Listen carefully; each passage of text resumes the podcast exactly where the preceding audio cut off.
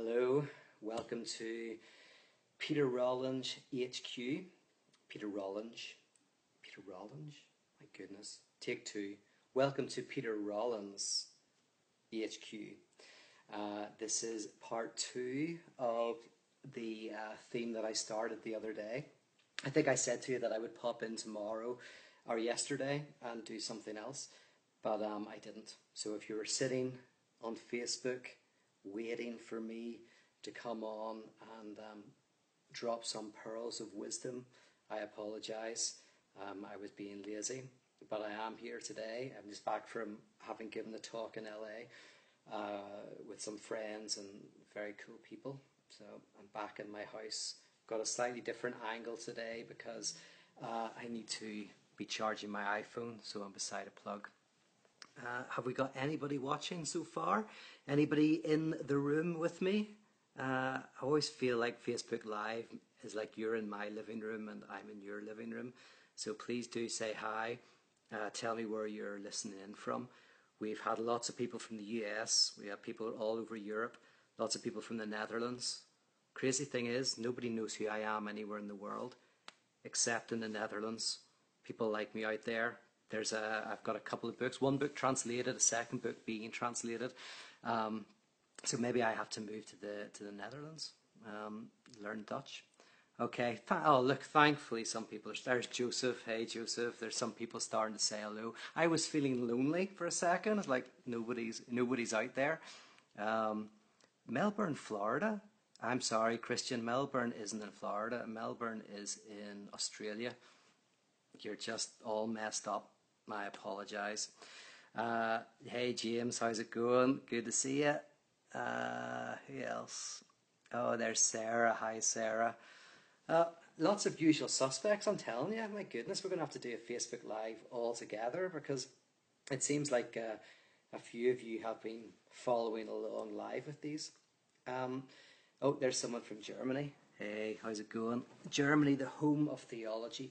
Some people are asking me if I have anything translated in German, and I don't, but I'm really keen to uh, to do that. I'm actually talking to someone at the moment about translating my works into French, so that might be happening. But hey, if the Germans are the theological ones among us. So uh, two days ago, I talked a little bit about the idea of uh, the other being a subject that demands our response.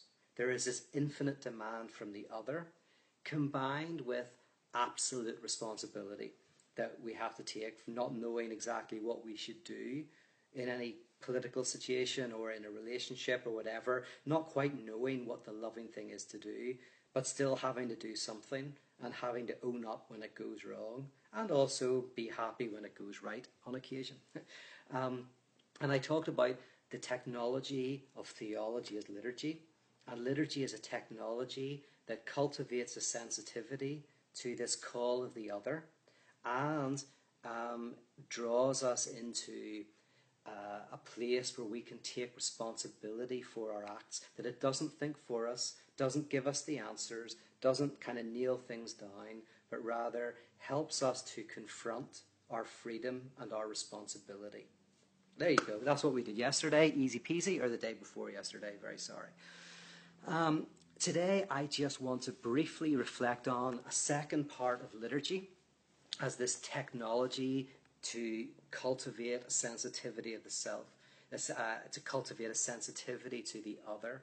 Um, this weird weekly ritual that we do, what at its best should we be getting out of it? Now, of course, I have sometimes have to say this. Um, I don't say it enough, but uh, when I'm talking about liturgy, people then immediately think that I'm talking about what happens on a Sunday morning. And you know what? Sometimes it does happen on a Sunday morning, but often uh, at a church, but often it's not. I mean, I'm talking about a type of space, a type of theological space, but it, I don't know if it often happens or needs to happen at all in, in a church environment. So anyway, I just want to just want to say that because whenever people hear the word liturgy, they obviously it's a very religious term and it, it has a certain connotation. So anyway, today I want to talk about rituals. rituals. Liturgy is type of ritual. So, what kind of ritual is it, or what kind of ritual uh, should it be? Um, just for clarity, I'm going to define two different types of ritual. I'm going to look at rituals that help to cover over our unknowing, our anxieties, and our sufferings, and rituals that help bring them to the surface. Right. So you could say a lot of religious uh, liturgies, a lot of religious uh, traditions are a type of mythology, and a mythology is a story that covers over the cracks of our unknowing.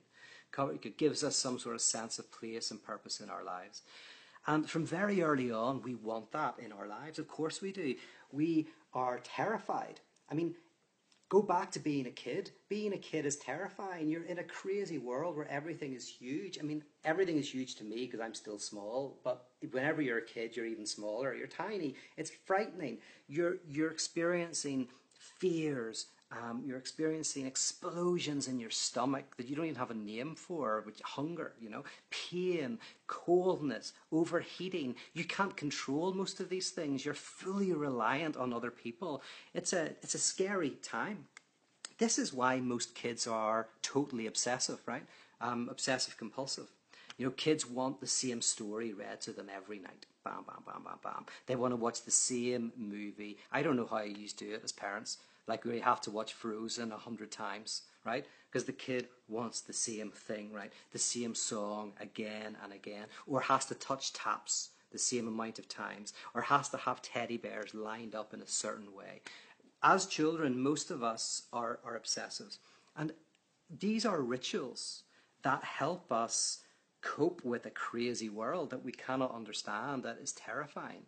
Um, and, and that's fine and that's useful. And in very early Facebook Lives, I think I talked about this, but about how when you're a kid, having that type of order, um, you know, it's, it's fine, it's useful. The problem with it, there's a few problems with it. One of the problems is simply that, you know, you can't grow up having security blankets and having these obsessive compulsions um, because the world is not as forgiving as your parents, right? You, you won't be able to phone into work and say, I'm really sorry I couldn't get into work today.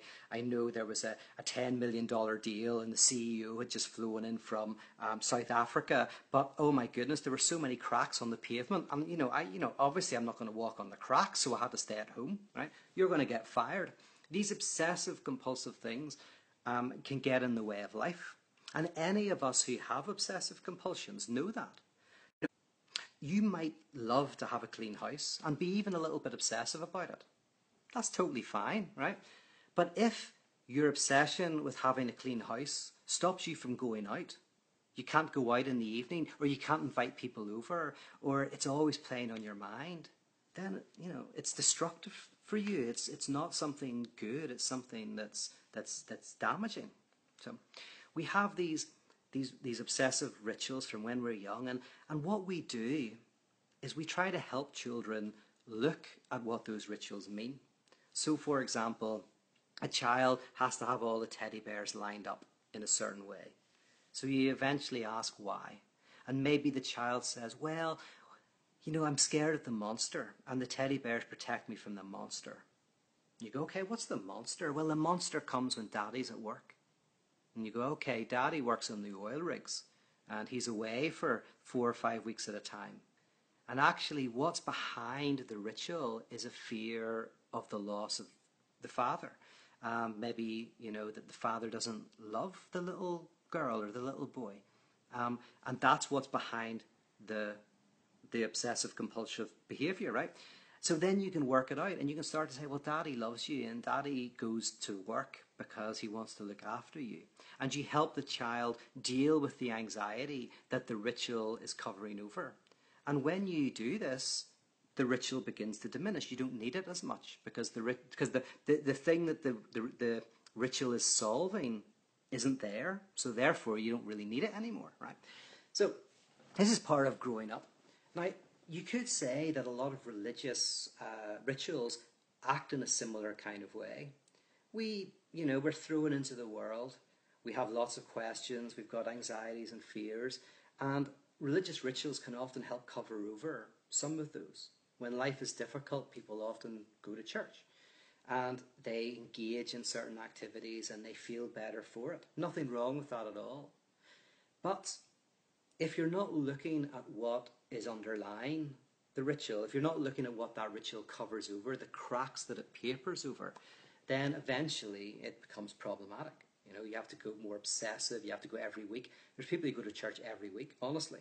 I know them like every week. Can you believe it? And you know what church is like. It's awful half the time. have to go every week, every Sunday, right? And it becomes something, you know, you do. But, so what's the alternative? Well, in a sense, um, there are rituals that don't cover over our anxiety and our suffering. There can be rituals that actually help to bring those to the surface, that help to bring them up in a way that we can cope with.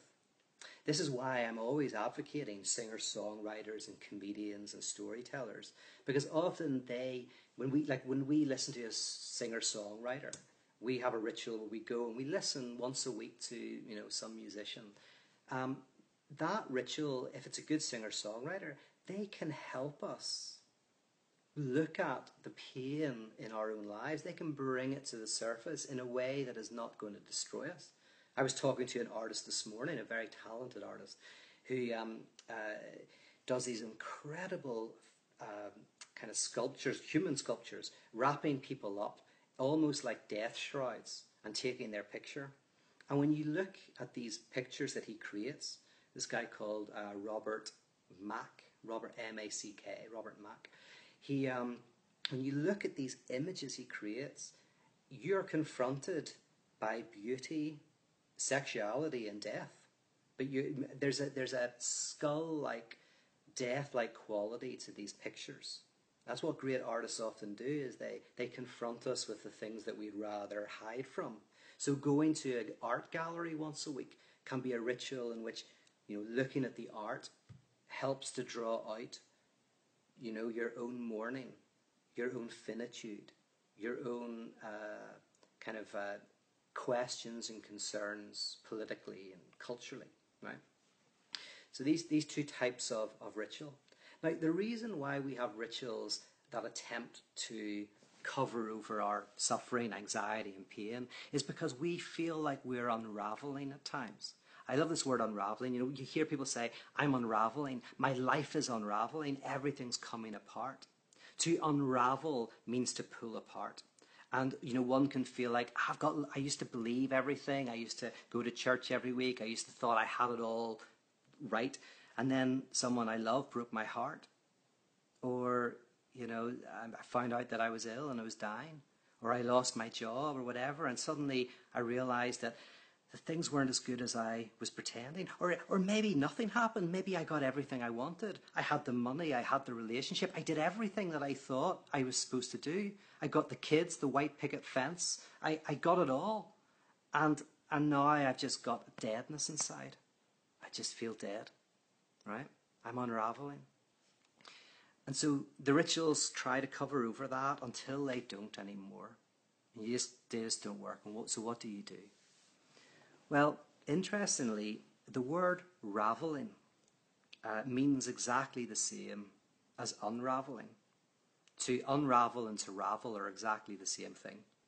Uh, there must be a term for that, but I don't know what the term is.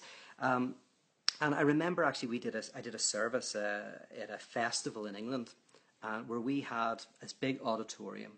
And in this auditorium, we put this woman on some step ladders so that she looked like she was 20 feet tall because we, we put a dress on her that reached right to the ground, made out of second-hand sweaters we got from a, an Oxfam.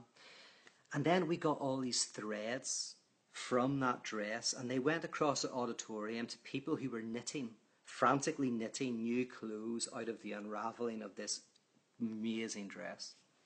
And the first half of this evening, this event, was about unraveling looking about how our lives unravel, our beliefs unravel, our bodies unravel. And then the second half was about raveling. And what we were doing was we were saying that you can't get away from unraveling. You can't get away from doubt, unknowing, anxieties of various kinds. You know, we're all like the kid in a crazy universe that's sometimes terrifying. We all try to avoid that. And secretly, unconsciously, we flee death because we don't want to look at those things. If our father is ill, my father's very ill at the moment, and it's very hard, very hard to visit him because, you know, you're confronted, I'm confronted with my own finitude in his eyes. Um, so, all of us as human beings, we can feel this in various ways. We can run from it, and we are terrified of the unraveling that might happen. But the trick is this that actually, if we confront those parts of ourselves we bring them to the surface, we start to find freedom from them. People say to me, okay, after the deconstruction, what do you reconstruct? And what I want to say to people is, well, no, after the unraveling is raveling. It's where you take the frustrations and the difficulties of life and you find energy out of those. You find potential out of those. You, you, you, the frustrations of existence, you somehow, you somehow just change your position towards them and you use them as a fuel. And I've talked about Camus and the rebel before, but the rebel is the figure who is always kind of dissatisfied and wants something else. But the rebel is the one who takes that dissatisfaction and enjoys it and loves it. And the act of rebellion, political and cultural and religious, is one that brings life and freedom and joy and liberation. In some senses, nothing has changed but everything has changed. So, in this second part, all I want to say is that the technology of radical theology is a liturgy that creates rituals that bring to the surface our doubts, our sufferings, our guilt, our, all of our anxieties about being human. But they do it in a way through the sermon, the music, art, poetry, comedy they bring that to the surface in a way that we can handle. They bring the truth into the light of day so that we're set free. Because when we push it down, that's when it destroys us. The analogy I use for this is, of course, the Irish pub. You go to the Irish pub in Galway in Ireland, for example, and, and you sit there and you'll see something very different from a regular nightclub. You go to a nightclub, you have alcohol, you have music, um, you have people, but the, the alcohol is there to get drunk and forget about things. The music is so loud it gets you to forget, and you have superficial conversations. Do you go to the little bar in, in, in Galway you have a pint and you sit and you see people talk about their week? And there's music, but the music doesn't drown out your life. The music connects you with your life. By the end of the night, everyone's singing together with their own instruments that they've brought. In a nightclub, everyone looks happy, but at 2 a.m., oh my goodness, it feels like the most depressing place ever. It feels like if you turned on the lights, turned off the music, and asked everybody to look at each other in the eyes just for 10 seconds, that you'd have a room full of people crying, you know? Whereas you go to an Irish pub at 2 a.m., and that's when it's getting started. The lock in, where everyone's got their instruments out and are singing folk songs. But yet, that Irish pub is a place where you've talked about your joys and your sufferings. You've talked about what's going on in your family life. You've talked about politics. You've thought about that stuff. And in doing that, you become freer and happier and you cultivate a, a, a, a more graceful and, and, a more graceful person, but and hopefully also someone who is, is more concerned with the world um, and with helping. And that's what this liturgy is about. It's about being like the Irish pub, using various tools so that people who feel like they're unraveling discover that they're actually raveling. And you can revel, revel in the fact that you're raveling. Revel in the fact that you have doubts and unknowing and, and sometimes things seem too much. And yet take that on, find ways through art, through liturgy, to say yes to that, to use it as a fuel to, to, to say amen to life rather than to, um, uh, uh, rather than to be crushed by it. Okay, there you go. There's some thoughts on raveling and unraveling. Uh, let's see if any um, anyone's got any questions, thoughts. Um, let's see. Uh, Sergey, uh, my opinion, we are living in an ongoing um, apocalypse, a revelation. All is about to be revealed. We are living in an ongoing apocalypse. I like that phraseology. That way, what I hear you saying in that is that that um, we live with a, an openness to the new. Um, because apocalypse literally means the incoming of what you could never expect. Sergey knows this, but the incoming of what, what you could never imagine, the, what's called the impossible in philosophy. The possible is what you can put in your diary. You know, oh yeah, tomorrow I'm going to meet my friend, the next day I'm going to do this or do that. The apocalyptic moments are the moments that you never saw coming. You fall in love, you fall out of love, someone dies, something just something happens, bam, you just never saw coming. And it changes the course of your life. And for someone like John Caputo, religion, instead of being about closing down the apocalypse, those moments, um, it's a, it's about generating a sensitivity to those moments and uh, you know cultivating a courage to face those moments and to see in those moments possibilities for new worlds, even though sometimes those new worlds might be disastrous. Um, let's see. Uh, oh yeah, James saying sorry to hear that about my dad. Yeah, I mean he's doing okay to be honest. Don't want to like you know bring a real downer to this, but but he's doing okay. But it's sadly, uh, you know, one of those things. Uh, I'm hoping that um, death doesn't happen to me, you know, but it seems like it runs in my family. Like you know, everybody in the past seems to have done it eventually. So it's a terrifying thing, and uh, but uh, facing it um, is is important. You know, I'm actually having anxiety. I don't get anxiety at all. Actually, I've, I've never had anxiety in my life, but I noticed a few nights last week. I woke up with a kind of anxiety, and I reflected on it. Reflected on the dreams. It's important to do that sometimes, and, and um, I realized that I was thinking about my own finitude more because obviously I'm facing the finitude of my my my family. Okay, let's see, let's see, let's see.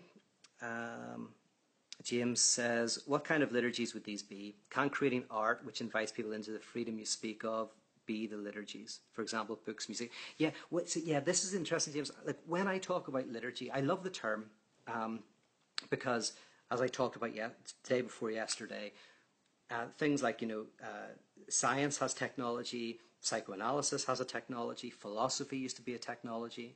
Um, now it's just an academic thing. That's why I, like I've never I've never done a day's work in a university in my life. As in I, have you know got given lectures occasionally, but I've, I've never worked full time for a for a university because for me philosophy is a technology. Um, and uh, although I've got the utmost respect for many of my friends who are in the academic institution, um, people like Socrates are, are the way I think philosophy should be done, you know, on the streets and on Facebook Live events. um, but yeah, so liturgy for me is, is the, like, we need these spaces in our lives where we um, confront the ghosts, the darkness, the, the, difficulties, where we use art and music and various techniques to bring that up.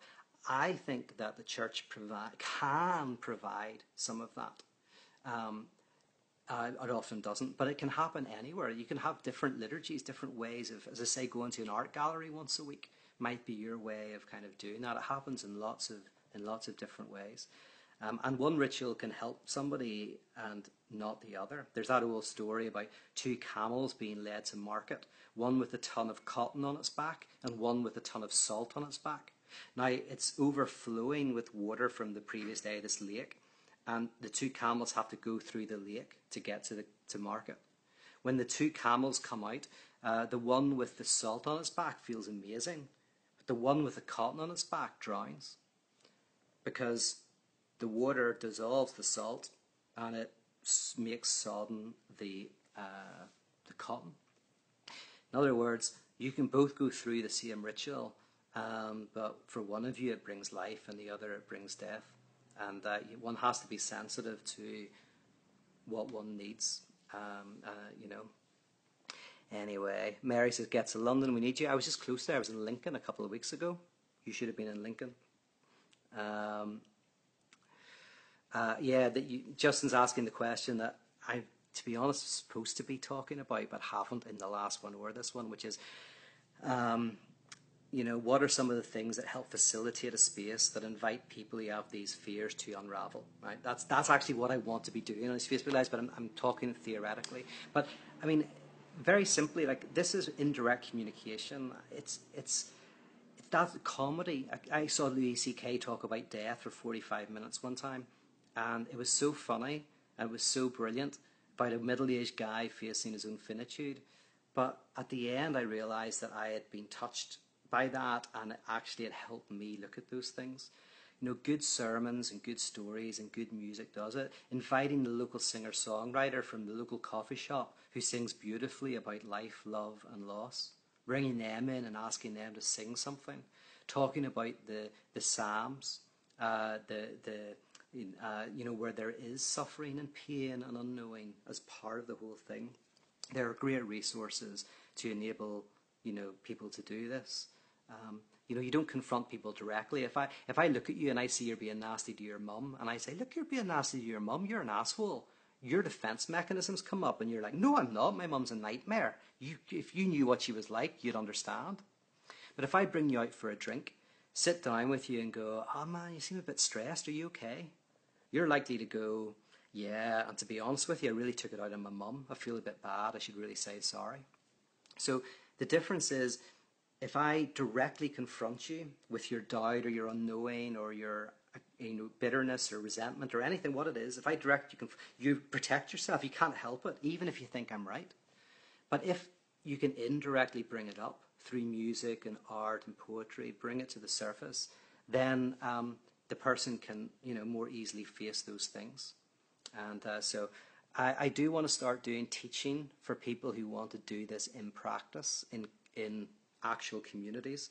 And um, building on fire, my building on fire events are kind of like that. Um, but, you know, it's hard to get to. I'm doing, I only do one a month. Uh, so I understand if you're no, nowhere where I will be close to. Um, okay, oh, let me see. The problem is our liturgies have become safe in a world desperate for meaning. Uh, yeah, liturgies. If you're saying yeah, liturgies become everything becomes reified over time, and so you have to kind of like mix things up. Um, so yeah, I'll I'll finish there. I don't want to bore you. Um, although of course you can always sign out but I will be watching you. You're not allowed to do that. Um, uh, but we've covered, you know, the the call of the other and our responsibility to the other in the last one. This this Facebook Live, I just wanted to introduce the idea of thinking about rituals and liturgies that help to draw out the the things that we're dealing with and confronting. Because you know what, everybody around you in any group anywhere in the world are having battles, great battles. They're fighting with insecurities and pain and lots of things.